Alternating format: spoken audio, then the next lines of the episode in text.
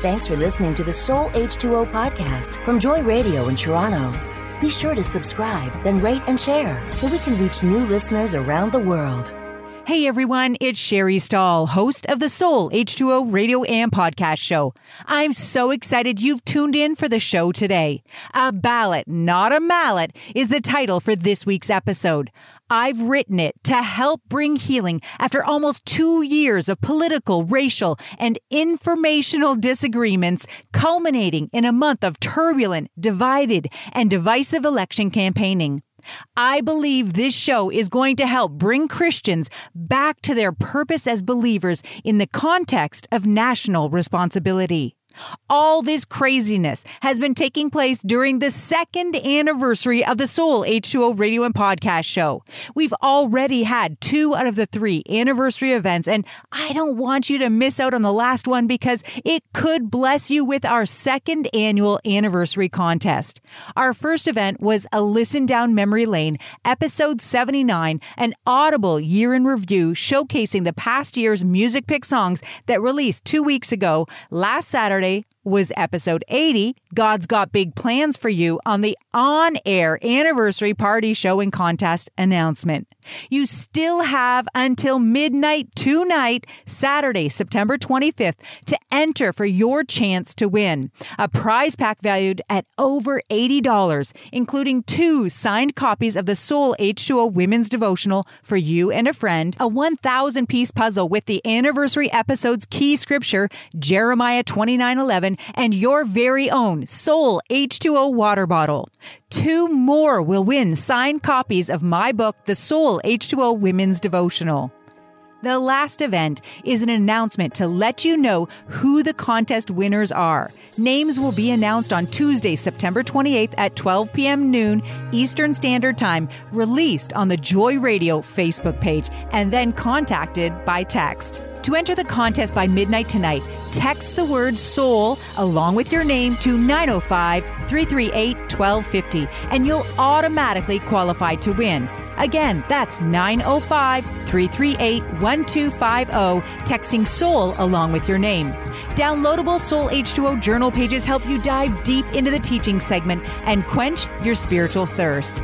They can be found on today's show notes at soulh2o.com slash 81.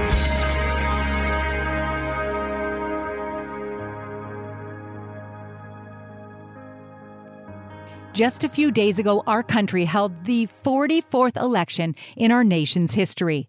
Half of my family was pleased with the outcome, but the other half are concerned and fearful of what the coming years hold. I think the country is equally as divided. I don't know if I've ever seen a time in our country that was so at odds. Listening to a radio show with four political analysts just two days before voting began made it clear that I'm not the only one who feels this way. The oldest host, a veteran of over five decades, expressed how he had never heard such hostility between those who would call into his show. Each host, no matter how long they'd been in the radio biz, expressed the same. Everyone was concerned for the unity of our nation following the election regardless of who you voted for and who was elected into your riding or to hold the position of prime minister. As a believer, your position in relation to leadership doesn't change. Your calling as a Christ follower always places you in the role of supporter and prayer covering for the leaders of your nation.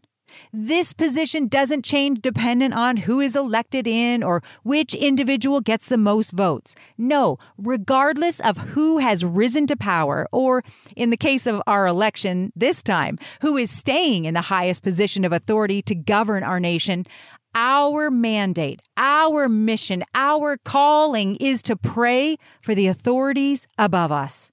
Sometimes this is really easy. When the person that you voted for or the one your values align with and you believe in is the one leading. The struggle comes in when the party or person you didn't want to be in power has been elected. If you just allow your human nature to control your actions, thoughts, and behaviors, it won't take long for you to be complaining and murmuring about the failings of this leader. But as Christians, we need to first recognize that anyone holding a position of authority is to be respected for that position. If a leader is in position, we can assume and believe that God has allowed this. Whether you like it or not, scripture is pretty clear on this point. Romans 13:1 says, "Let everyone be subject to the governing authorities, for there is no authority except that which God has established. The authorities that exist have been established by God." Job 12, verses 23 to 25, makes it clear that God oversees the rise and fall of leaders. If God has established a leader, who are we to speak ill against them? We should seek to see how God is going to reach people in our day, regardless of the leaders in charge. We're blessed to live in a day and a country where we get to choose our leaders. I think this is how God wants us to have our voice heard most often. I don't think that God wants us to get our verbal mallet out and bash leaders. I believe the example Jesus gave when it came to oppressive government is to put the salvation of people as our first priority and not the political climate. When faced with outright governmental abuse, even killing people, his instruction, Jesus' instruction, doesn't hold any room for retaliation, rebellion, or fighting for your rights. In Luke 13, verses 1 to 3, some of Jesus' followers come to him and tell him the most horrific news, and I don't think that they got the response they were expecting. When they told Jesus how Pilate had killed some Galilean Jews while presenting sacrifices in the temple, from the recounting of this story, Jesus doesn't feed into their let's fight the government and demand our freedoms. No, Jesus turns the discussion to the salvation of the ones who lost their lives and for the need of those bringing the news to repent to God for all of those who want to bring up those obscure verses in Luke 22, verses 36 to 38, where Jesus said for the disciples to have swords and then says that two are enough. Well, there's a lot of background to those verses. Too much to discuss it all in this show, but a couple I think I want to talk about. Do you realize that you could never defend yourself against the Roman army or Jewish leadership with just two swords? Another issue to point out is that when Peter actually used the one sword, Jesus reprimanded him and healed Malchus's ear that had been cut off. I believe that Jesus would rather have you use a ballot than a mallet. Just as Ephesians 6, verse 12 says, Our struggle is not against flesh and blood, but against the rulers, against the authorities, against the powers of this dark world, and against the spiritual forces of evil in the heavenly realms. The battle for the salvation of your nation, family, and friends is not physical, but spiritual. So, am I saying that as a Christian you can't have an opinion, or if you do, you shouldn't voice them? No, not at all. God created us all with the same brain capacity, whether we follow Him or not. We all have opinions that differ on any given issue. You don't stop using your brain because you've come to faith in Christ. You just choose to make your brain submissive to the will of God. When we do this, when we make our brain submissive to the will of God, we won't just grumble and complain. That does nothing but annoy people. If you think this might be just a pet peeve of my own, take the time to read the book of Exodus and see how much God likes when a people grumble and complain towards their governing authorities. I think the scriptural pattern is clear. God doesn't like grumbling and complaining, but God loves when we take action to do something constructively in the right heart about our abusive or oppressive situations. Let me give you an example. God wanted Moses to help be the voice to deliver the nation of Israel out of captivity and slavery from Egypt. God hated how the Israelites were being mistreated, used, and abused. When Moses saw the man being abused by the Egyptian master, God didn't want him to kill the Egyptian master. That was the wrong action to take, and this poor choice on Moses' part delayed deliverance for 40 years. The grumbling of the Israelites in the desert delayed deliverance to the promised land for yet another 40 years. It's not that God doesn't want you to have an opinion or take action. It's that He wants you to do it in the right way. Ephesians 4:15 makes this principle clear when Paul talking about unity and diversity in the body of Christ says, "Instead, we will speak the truth in love, growing in every way more and more like Christ, who is the head of his body, the church." I'm not recording this show because I'm someone who has this under control and finds it easy to pray for my leaders and not complain, no matter who's in power. I wish I was like this. Sadly, all too often, I've been the complainer, and I'm sure I'm going to have to eat my words a few times after this show is released, as friends and family members remind me of this episode when I fall back into those natural patterns of complaining. But I want them to do that so that I can break this habit. To be honest, I'm one of those people who can get really hot and bothered over politics. Discussions around my extended family growing up could get rather heated when debating decisions made by political leaders. I've always been one who loved the news and haven't been afraid to voice my opinions. I believe that we all need to exercise our civic duty in voting and being aware of the situations and political climate of our country to cast our ballot in the best way possible. I'm not one of those people who always vote for the same party. I think it's important that we prayerfully discern who we should vote for and not be limited by party lines and personal preferences. I believe that if Christians in our country and around the world were to actually live out the instruction held within the Bible in relation to governing authorities, we would see greater change than if we just voiced our concerns on social media.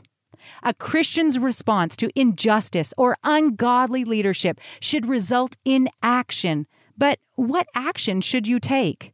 We are blessed to live in a nation where our electoral voice is welcomed. I encourage you to stop the complaining and begin to constructively comment into the ear of the rightful leaders in charge. Here are five quick actions you can take to fight off the propensity to complain. Number one, when there's an election, learn about the candidates and vote. Number two, seek to understand why the other side thinks the way they do. You might be surprised to find out that you actually do agree on more points than you realize.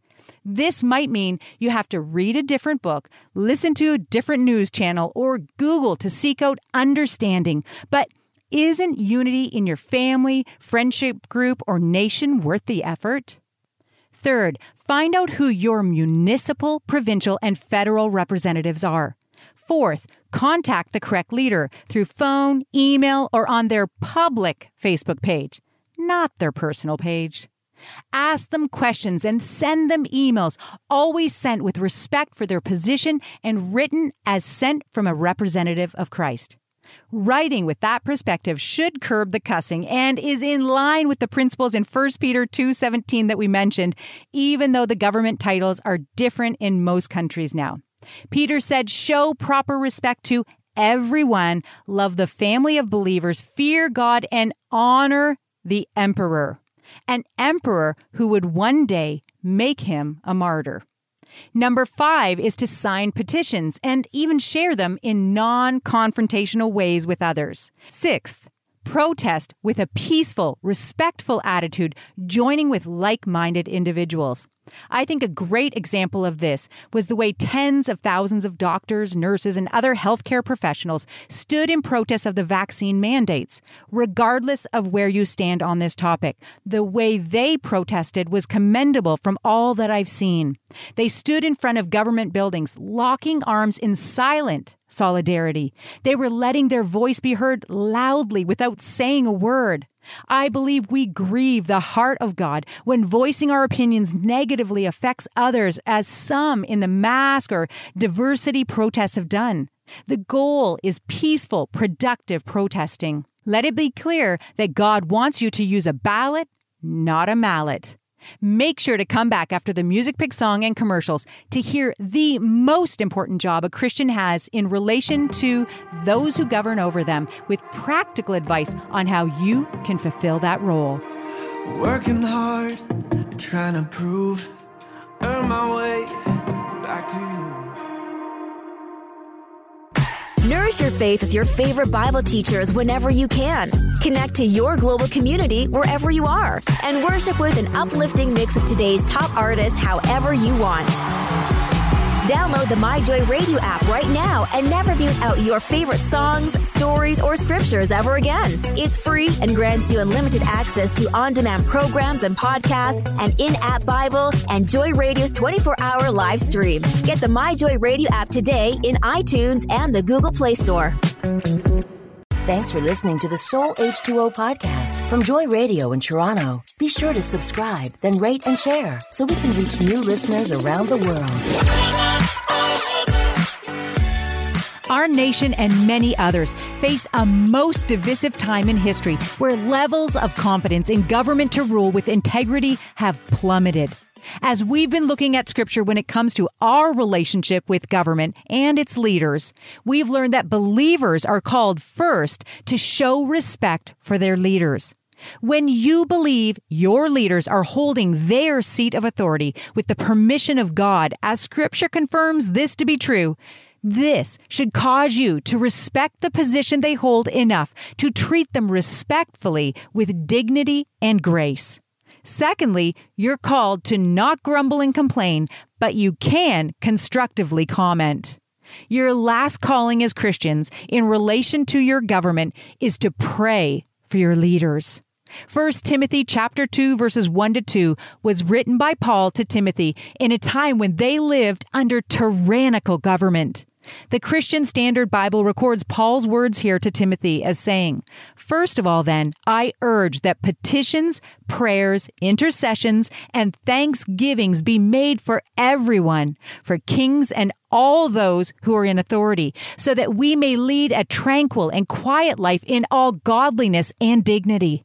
I love how the New Living Translation words the ending of this verse and says, Pray this way for kings and all who are in authority so that we can live peaceful and quiet lives marked by godliness and dignity. Pardon the pun, but I think this too hammers home the message that God doesn't want you to use a mallet, but other means when it comes to standing up to an oppressive government. We need to respond with lives marked by Christ like character, not temperamental, tantrum throwing two year olds. Petitions, prayers, intercessions, and thanksgivings for your leaders are what God has commissioned believers to do in reaction to ungodly leadership. We need to be willing to stand firm in our faith, literally, if it means even losing your life. If you read how Stephen even prayed for those who took his life, you can see the example of a man who is not fighting, but praying for the leaders. As difficult as this can be at times, it is our God given mission. This is the model you are called to follow, and it's right in line with the way that Jesus lived his life. The Bible records a big challenge for us believers to follow the example of Christ. Let me read it for you from Philippians 2 verses 5 to 11 in the Christian Standard Bible. Adopt the same attitude as that of Christ Jesus, who existing in the form of God did not consider equality with God as something to be exploited. Instead, he emptied himself by assuming the role or the form of a servant, taking on the likeness of humanity. And when he had come as a man, he humbled himself by becoming obedient to the point of death, even to death on a cross. For this reason, God highly exalted him and gave him the name that is above every name, so that in the name of Jesus, every knee will bow in heaven and on earth and under the earth, and every tongue will confess that Jesus Christ is Lord to the glory of God the Father. Just like Stephen, Jesus' attitude was humble and he too prayed for those who were taking his life on the cross. If these two men can pray for the leaders who took their lives, surely you and I can pray for the leaders we love and those that we're not so in love with. To help you, I've created a list of what to pray for your leaders in the categories set out by Paul in his letter to Timothy petitions, prayers, intercessions, and thanksgivings. I think if we follow these guidelines, it will change our hearts and the future of our nation. Because, like I said on last week's episode, I believe that God's promise is still being held out for us today. The promise God spoke through Jeremiah. For I know the plans I have for you, declares the Lord plans to prosper you and not to harm you, plans to give you a hope and a future we will see the promises of Jeremiah 29:11 come true in our generation as we partner with God in prayer for the leaders that he's placed over us.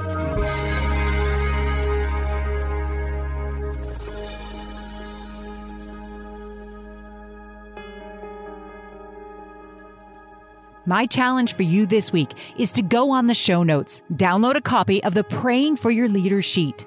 When you download the copy, it's in a version that you can edit.